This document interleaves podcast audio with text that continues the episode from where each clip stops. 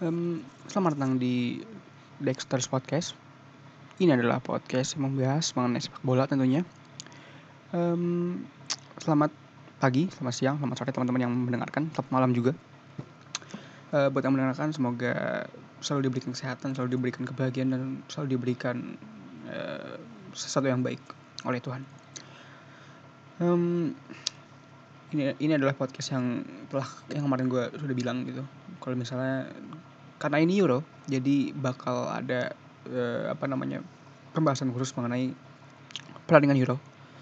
Jadi gue uh, mengambil itu per match sorry per game week. Ini karena game week pertama ini barusan kelar tadi yaitu antara Prancis melawan uh, Jerman. Maka gue sudah saatnya buat bikin untuk game week kedua eh sorry game week pertama dan persiapan untuk game kedua tentunya nanti. Uh, oke. Okay. langsung saja.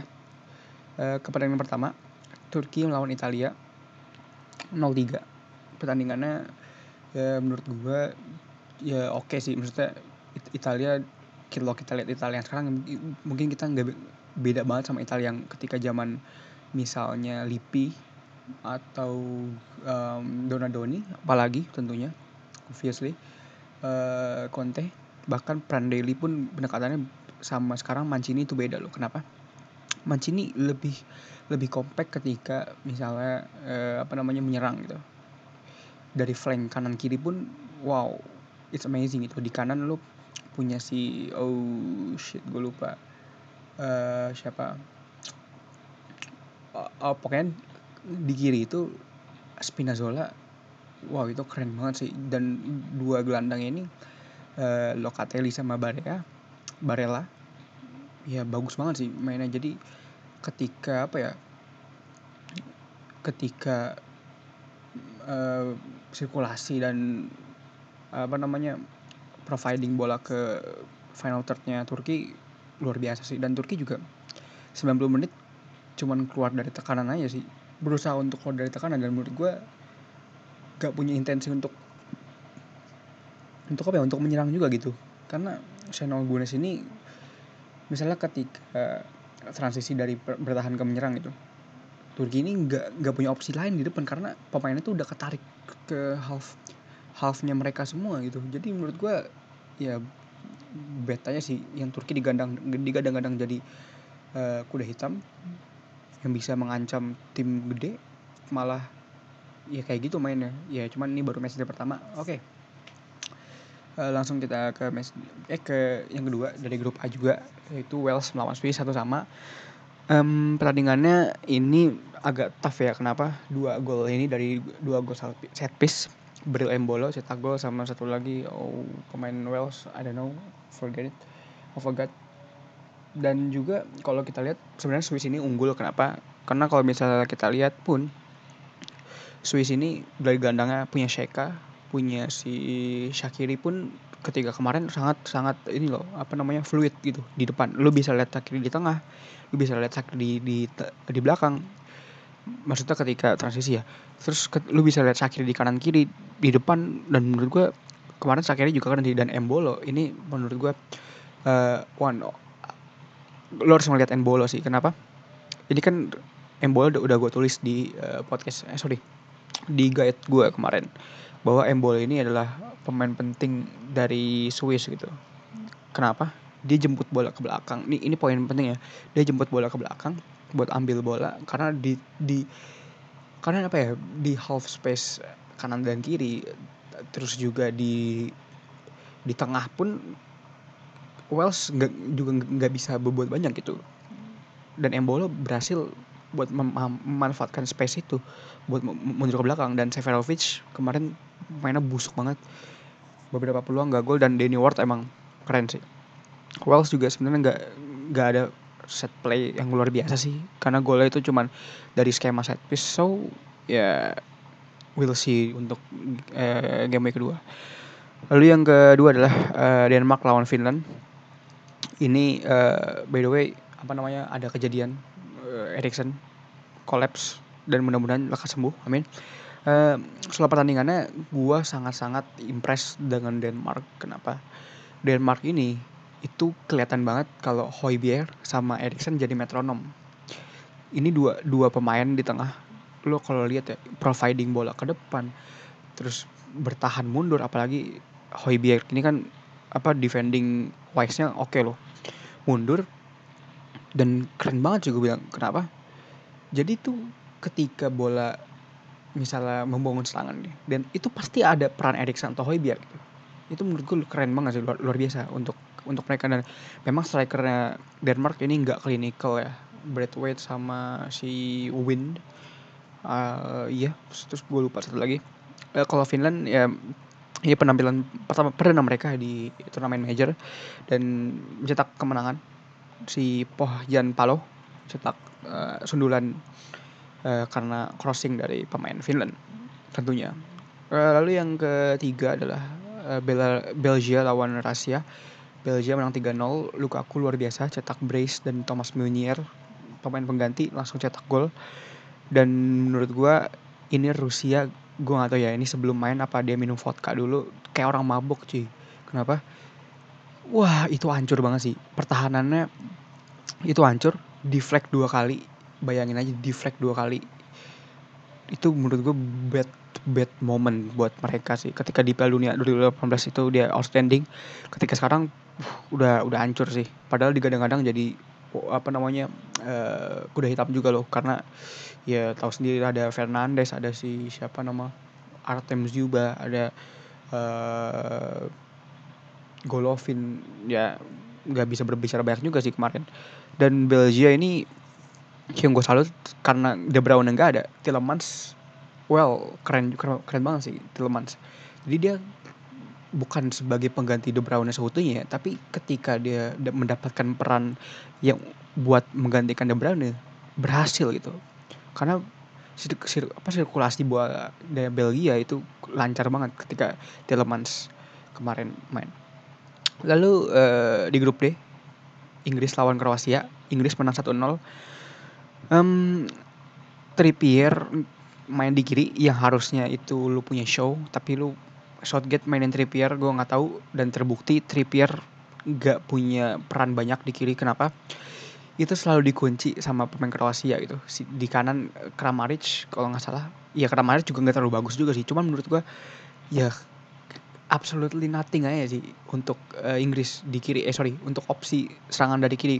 Kan biasanya kalau misalnya kita lihat show di United dia bisa overlapping dia bisa crossing dan kemarin Trippier nggak bisa melakukan itu.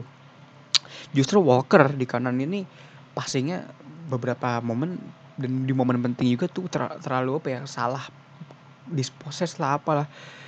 Ya itu itulah perjudian mungkin si Southgate si Gary gue nggak juga nggak mau menjudge banyak juga ya. Terus um, Calvin Phillips luar biasa.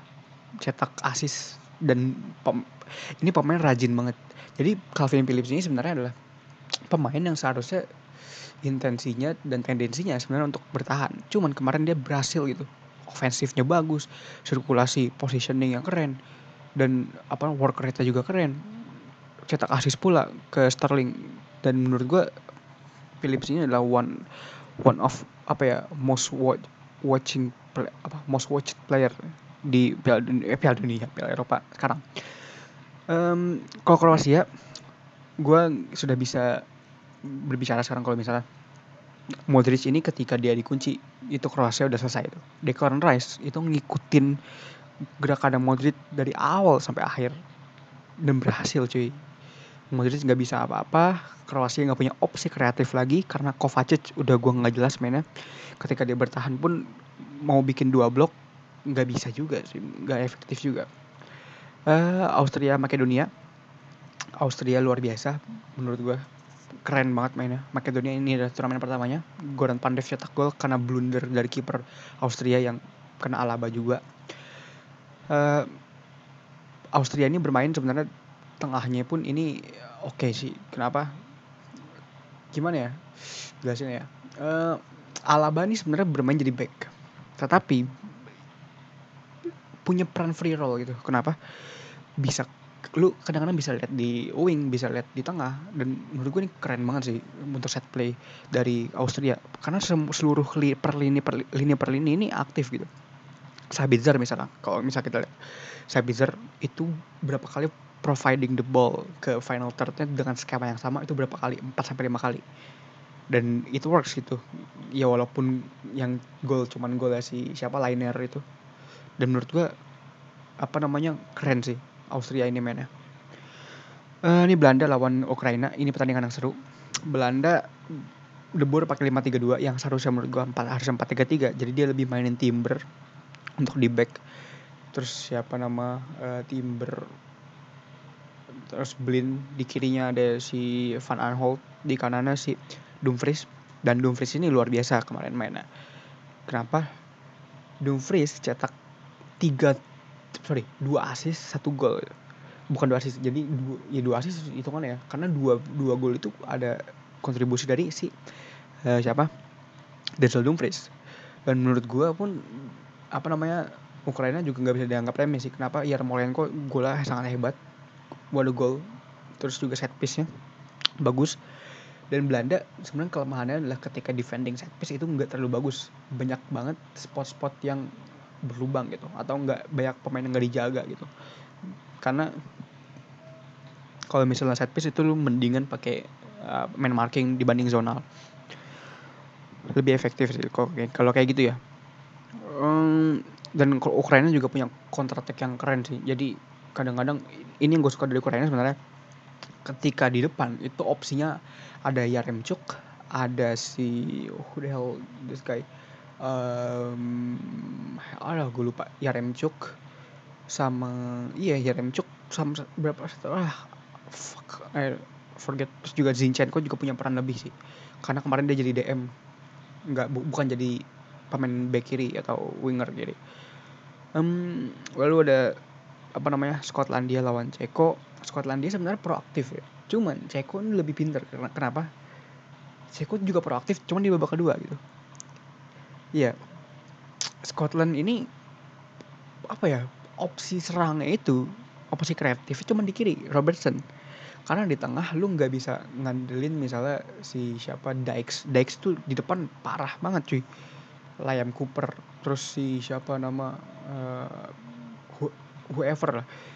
Dan menurut gua dengan kayak gitu skema dari kiri ya lu nggak nggak bakal bisa berbuat banyak sih. Karena ya once Robertson dikunci ya udah selesai itu. Dan Ceko luar biasa sih dua gol indah dari si Patrick Schick. Yang pertama ada asis Buffal. Yang kedua itu ada gol indah keren banget golnya. David Marshall nggak nggak bisa menangkap dengan baik. Dan Ceko ini wah lu kalau lihat siapa Ceko tuh ah baiknya tuh keren banget sih. Jadi gimana ya compact banget tuh. Compact ketika ya pokoknya compact lah. Bikin dua blok wow keren keren. Gue suka mainnya. Terus Polandia lawan Slovakia. Eh, ini menurut gue salah, salah satu pertandingan yang seru juga. Kenapa? Polandia ini menguasai bola cuman nggak mengontrol pertandingan gitu. Slovakia kenapa bisa menang? Karena pemainnya proaktif. Proaktifnya kayak gimana? Passing-passing pendek pemainnya fluid lini per lininya bagus positioningnya oke. Okay. itu gol pertama sih. Mark itu keren banget cuy. Apa skill sendiri itu keren banget. Terus juga banyak serangan. Counter counter apa Slovakia yang keren. Backnya juga si Skriniar keren. Dan Darida pun di depan juga keren. Wow luar biasa sih. Polandia juga ya ya udah lalu nggak bisa ngandelin Lewandowski cuman lu punya Karolinetti lu punya si oh by the way kartu merah si Kricowiak dia melakukan dirty job itu sesuai prediksi gue sebenarnya. Karena apa Kricowiak ini entah itu dulu di Paris atau di uh, di Paris atau di Sevilla Sevilla itu ya dirty job sih emang mainnya. Terus Spanyol lawan Swedia 0-0 Spanyol dominan banget cuman lack of clinical gitu kenapa? Ya Morata aduh gua nggak tahu deh padahal lu punya Gerard Moreno nggak nggak dipasang. Cuman yang gue salut adalah Spanyol ini XG-nya tuh gede banget kalau menurut gue karena banyak banget peluang dan dia nggak klinikal aja sih. Ya udah itu aja kesimpulan gue untuk pertandingannya. Hungaria Portugal uh, Hungaria Portugal proaktif sih. Jujur progresif bagus progresnya ada ketika menyerang pun jelas gitu. Dan Hungaria pun juga sama sih. Maksudnya ketika dia menyerang pun uh, banyak apa ya banyak banyak peluang-peluang yang gede gitu. Maksudnya yang goal worthy gitu. Cuman ya Ronaldo luar biasa. Dua gol satu penalti dan satu gol yang menurut gue agak cheesy dan ciamik juga sih. Skill seorang Ronaldo. Dan uh, Danilo Pereira dan William Cavario tugasnya dengan baik untuk jadi apa namanya holding di belakang di tengah double pivot kayak gitu dan menurut gue keren sih Portugal sih. Uh, Jerman Prancis baru selesai. Ini dua penuh taktikal yang berbeda. Prancis tahu sendiri, eh sorry uh, dari Jerman dulu. Jerman proaktif banget nguasain bola, uh, passingnya banyak, terus juga peluangnya juga banyak. Cuman Prancis ini, aduh gua nggak tahu deh, compact, terus defense-nya keren, lini per lininya bagus, positioningnya oke, disiplin, sirkulasi bola ketika counter, terutama ketika counter ya, itu bagus. Pogba juga, wow keren banget sih. Jadi menurut gua ini ya ini Prancis layak banget sekali layak menang ya. Kalau kalau bilang layak mas siapa pun layak gitu. Cuman menurut gue Prancis ini punya willing yang menang lebih baik daripada Jerman aja sih menurut gue. Jadi ya gitu aja sih untuk apa namanya untuk pertandingan di match game week pertama Piala Eropa 2020 mungkin nanti ya kalau untuk konten dan lain-lain sih mungkin agak tersendak ya karena kekurangan sumber daya manusia. Jadi terima kasih yang sudah mendengarkan. Uh, silakan follow Instagram Dexter's Podcast terus juga apa namanya silakan mendengarkan episode-episode yang lain dan terima kasih sudah mendengarkan. Semoga selalu diberikan kesehatan selalu diberikan kebahagiaan dan selalu diberikan sesuatu yang baik. Terima kasih